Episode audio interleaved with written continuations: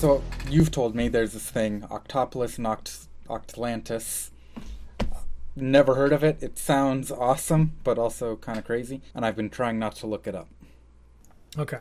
To introduce it to you, Octopolis and Octlantis are two non human settlements occupied by gloomy octopuses in Jervis Bay, which is on the south coast of New South Wales, which is in Australia. The first site named Octopolis by biologists was founded in 2009, and Octopolis consists of a bed of shells in an ellipse shape, two to three meters in diameter, on its longest axis, with a single piece of human detritus believed to be scrap metal within the site. Octopuses build dens by burrowing into the shell bed. The shells appear to provide a much better building material for the octopuses than the fine sediment around the site, and up to 14 octopuses have been seen at Octopolis at a single time. In 2016, a second settlement was found nearby named Octlantis, which includes no human made objects and can house similar numbers of octopuses.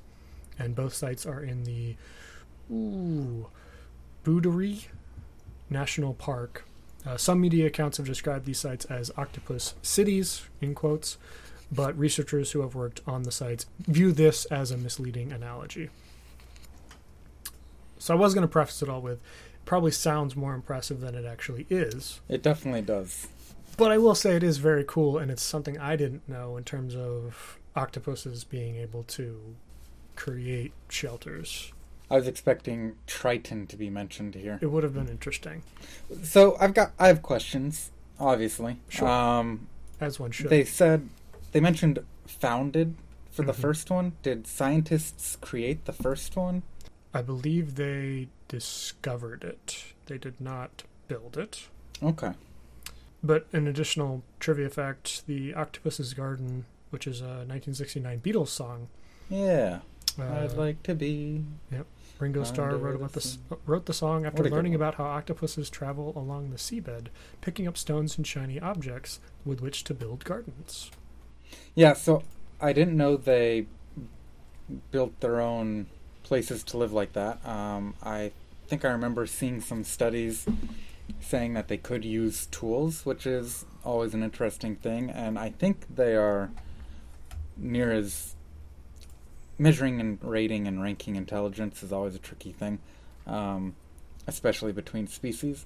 But I think they're widely considered to be the smartest invertebrate and kind of an oddity in that they're a very strong evidence of intelligence outside of like the vertebrate side of things, which kind of flew in the face of some assumptions that were made before we realized how smart they were. Sure. It used to be like, oh, you can't be smart unless you have a spine, right? Um, and then it's like, wait a second, these things are incredibly smart. And not only that, um, it used to be thought that intelligence was essentially paired with um, social behavior, right? So, in order to be an intelligent animal, you have to have a complex social environment. There's still a correlation there, obviously, because we have one species that really does a good job breaking that. But all that is to say, they're stereotypically not um, not social, and not stereotypically, uh, well known to be not social. You know, so it is interesting to hear that they can stand to live that close together in a fairly dense population. You know, although I also wonder about the word gloomy. Like, why are they calling them gloomy? Oh, wait. That's the name of an octopus species. Wow, we did a good job there. Yeah. Huh. I don't know if I cognitively realized that as I was reading it, but yes, I did know that as a weird trivia fact. Because we're really bad at naming things, is basically what it comes down to. Apparently, God. Um, The gloomy octopus. It's a common Sydney octopus. huh. Okay. Soapbox pet peeve here. Sure. Appar- apparently, lead researcher David Scheel from Alaska Pacific University hmm told Efrat Liv- Livni at Quartz, I'm reading an article from ScienceAlert.com, hmm these social behaviors are the product of natural selection and may be remarkably similar to vertebrate complex social behavior. Read that for me again. These behaviors are the product of natural selection and may be remarkably similar to vertebrate complex social behavior. Okay.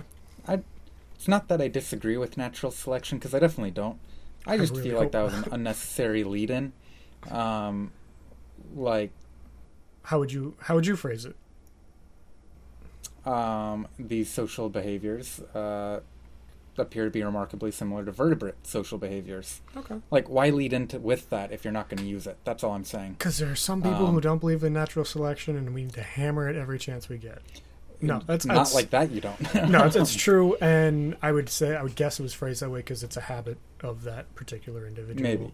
to to lead in with a lot of observations about animals that way. That's obnoxious. Um, but it, Yeah, I I'm, I'm gonna, I'm just gonna assume that that was taken out of like a thing he was saying, probably was, and that it was relevant to whatever came before. Maybe it's entirely maybe that's fair it. to assume that. it's neat. Um, it is. It is neat. The articles are, oh, give me some hack, raising my hackles a little bit. That's fair. I think a lot of the articles neat. probably run with the names too much, as opposed to just admiring Yeah. it for what it is, which is To add to the sense of lawlessness, the researchers also discovered the discarded shells of eaten prey scattered around the city. Yeah. Okay, that's they're octopi. it, it is. But if you Law didn't include that, would you click on it? Would anyone? Would it have populated to the top of your search results? I would have clicked on it just for the name. Well, the name itself is sensationalism. Because it's not really a city. True, true. But I expect to click on a, sens- a sensationalized title and then be directed to a super dry only facts article. Yeah. I'm sure that would do really well. I want the research For the paper. majority of That's what I want. Well, you have to pay for those, so. Which, don't tell me why. Don't get me started. Don't get me. Started. Not only do you have to pay for it, the person who wrote it had to pay for you to see it. everyone has to pay for it except for the people. Yeah. Yep. No, I agree.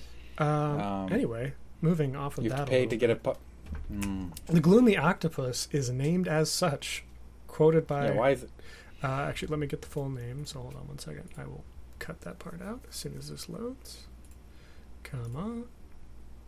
So, according to Dr. George Ramos, who led the study as part of his IMAS, IMAS PhD research, said, Mhm. and I quote, the octopus's real name is the common Sydney octopus, but it's known as the gloomy octopus because it appears to have a rather downcast expression, which I think is kind of fun because it definitely is just a bunch of scientists having Mm. a great time naming animals, and I can't begrudge anyone that because I'm sure after hour upon hour of potentially Mm. very boring uh, observation, uh, being able to name something the gloomy octopus is probably something to bring a smile to your face, or at least to bring a smile to my face. See, the thing is, the picture I'm looking at on the article, it doesn't look that gloomy to me. well, that's just I mean, a happy uh, gloomy octopus. What was I thinking? But they're still pretty gloomy, gloomy as the uh, subtitle. But they're still pretty gloomy. God. I mean, I just I have to assume that's the reason. I mean, it's also why we have things like the spiny lump sucker as an actual animal name. Say that. What? The, sp- Spiny. the spiny lump sucker. That's fun. Um, that's interesting though. Uh, they fight pretty much constantly. The octopus. There are a lot of den evictions in these places, yeah. But I mean, they are still living in a confined area. They're sticking around, right? And so they mentioned in this other article from popsci.com, even unfriendly interactions are still it's still social still behavior, social behavior, right? right? And we assumed they were basically entirely antisocial. Yeah. Yeah. That's pretty cool. I think it's very intriguing. Yeah, and I mean, as smart as octopi are, if they learn how to work together, we could be in trouble.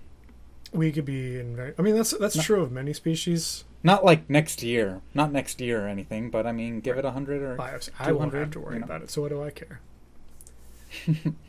uh, kidding. Um, yeah, if I learned nothing else, it's that both octopi and octopuses are acceptable.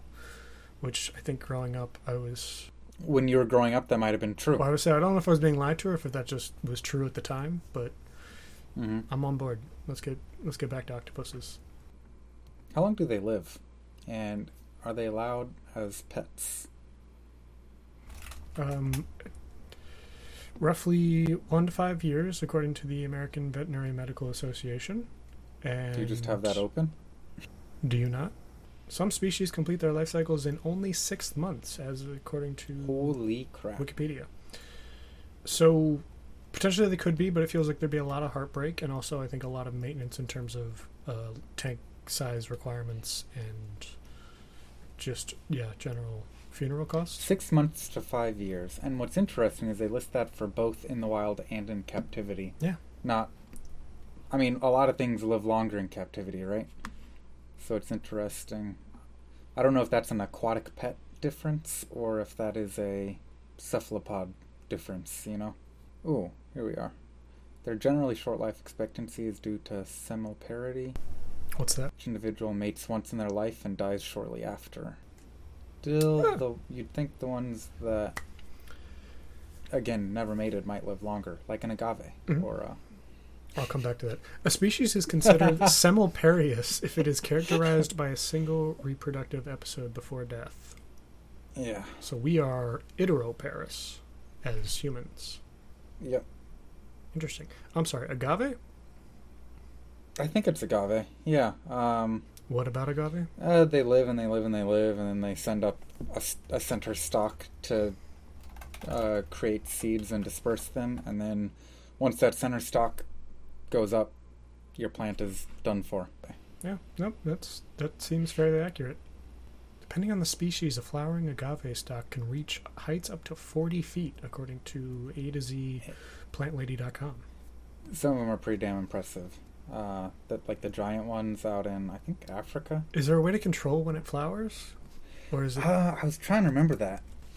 So, I'm sure there must be, right? If you can keep it nutritionally in a place where, I mean, it's. I don't want to say the whole world is chemistry because that's an oversimplification, but it kind of is, right? Like there are chemical signals that I'm sure kick off the cascade of things that leads to a stock. I'm sure that there is a way to stop it. Do we know how? Uh, I don't know yet. Well, according to wildflower.org, someone asked basically, uh, I have an agave that's just starting its long flower stalk. Can I cut off the stalk before it flowers to save the plant? And the answer is no. I've heard no. Cutting off the Yeah. stalk of buds before the agave blooms is not likely to save the plant. The reason century plants are called that is that it takes them up to 40 years to bloom. Not a century, though, uh, which is stated in the answer, not by me. And the reason for that is that the agave is native to very dry and forbidding desert areas where water is scarce, the sun is unforgiving, and the soil is not much better. Every plant is driven by its own genetics to reproduce those genes. In order to do that, every plant must bloom and manufacture seeds. This takes up an enormous amount of energy. By the time you see the bloom stalk emerging, the plant is already on its way to dying. So the question is, can you? Could you cut it off if well not cut it off, but No. could you perform surgery and snip it out? That's what I was going to go with. What were you? Was that not where you were going? Because that's exact. I went to plant surgery immediately. You're you're saying you know that If- when it produces a stock, it's going to produce it from a certain part. Right? Can you just remove Is it that part possible? from at- the get go? yes, I don't know what that part is. If that part is I don't like either. directly coming out of the taproot, then definitely not. But if it's somewhere else, maybe.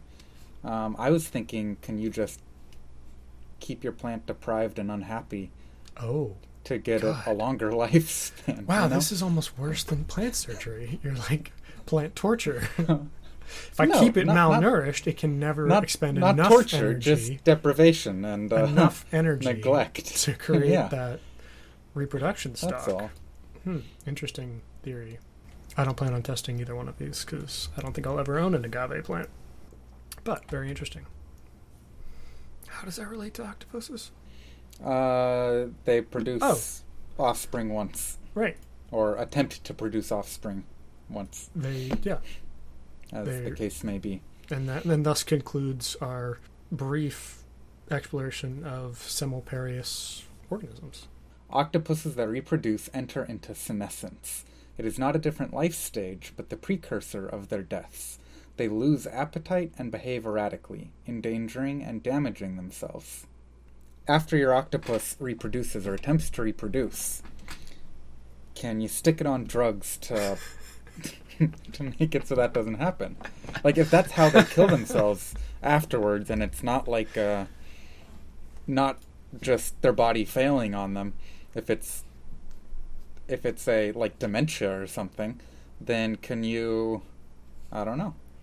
I wonder. That's a good question. Um, This is this would only be the latest uh, experiment in the long line of giving drugs to animals. That's true. There is a long history of that. That deserves its own episode, actually. To contextualize that for everyone, senescence, the just biological definition according to Google, is the condition or process of deterioration with age.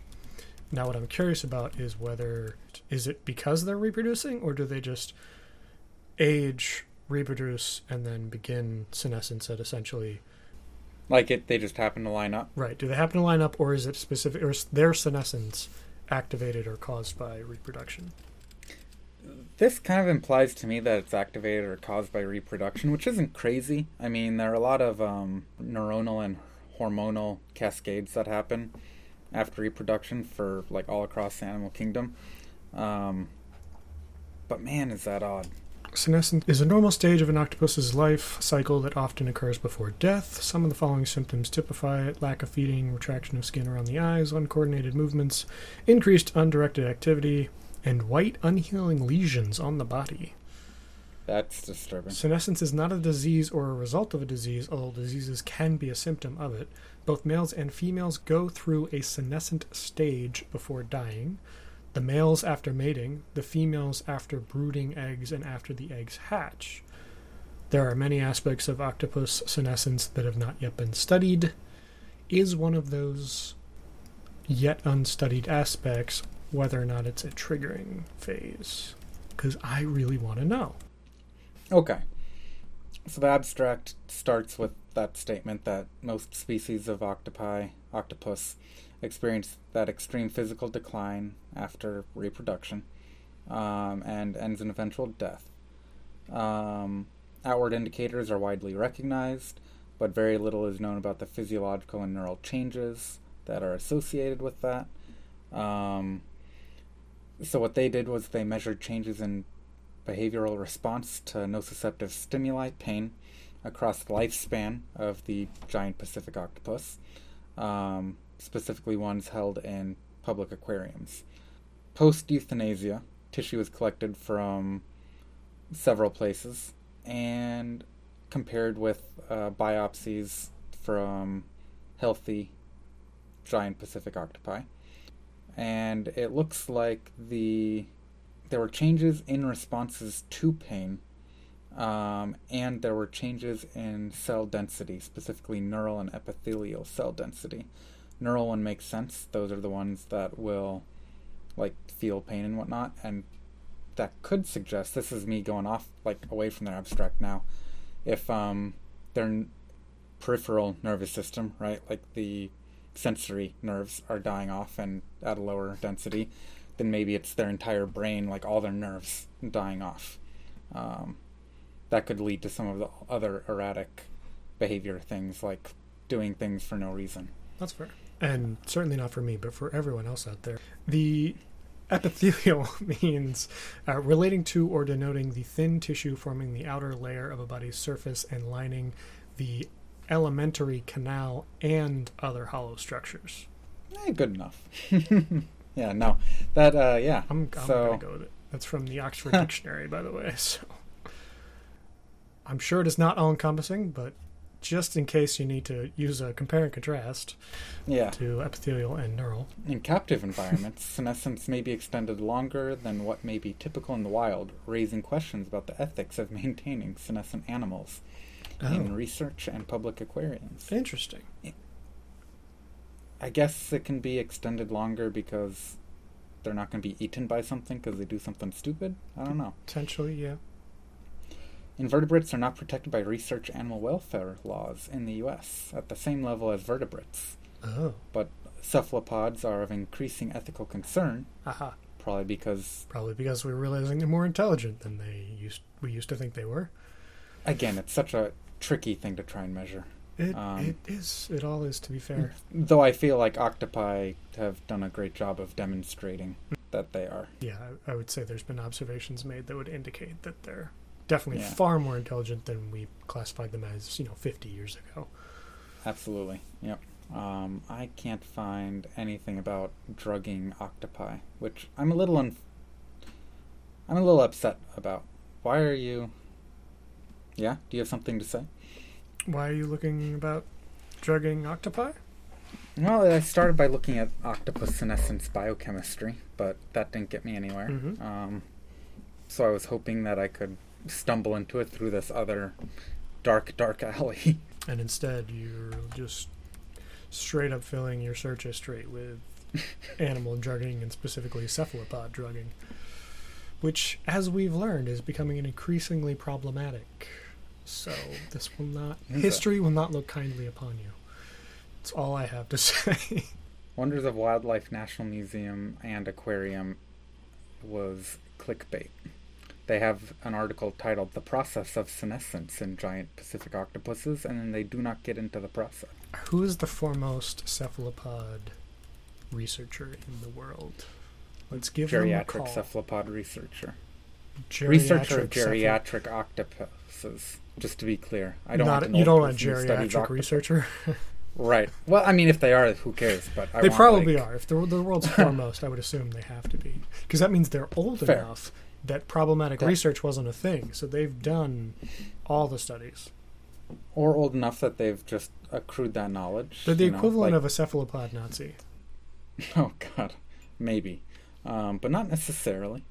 Well, I gotta say, um, a little disappointed about the research on octopi, octopus, octopuses.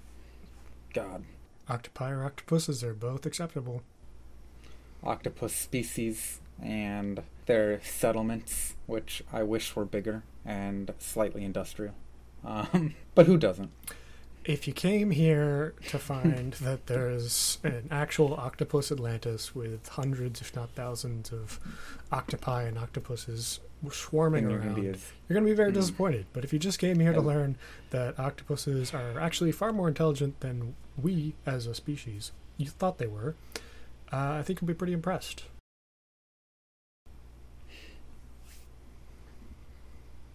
Now we get to so disappointed. So disappointed. All right, how? Or now we need to record the intro, so it's probably just going to be me talking. But I'm trying to think of what to say. Oh, wait, I was thinking our podcast in general is probably a place where we talk about um, it's uh, absolutely ridiculous things Mhm, with way too much uh, seriousness mhm. or in way too serious a manner, and then maybe too serious things with maybe not enough seriousness. Um, I don't know if that could be worked into an overarching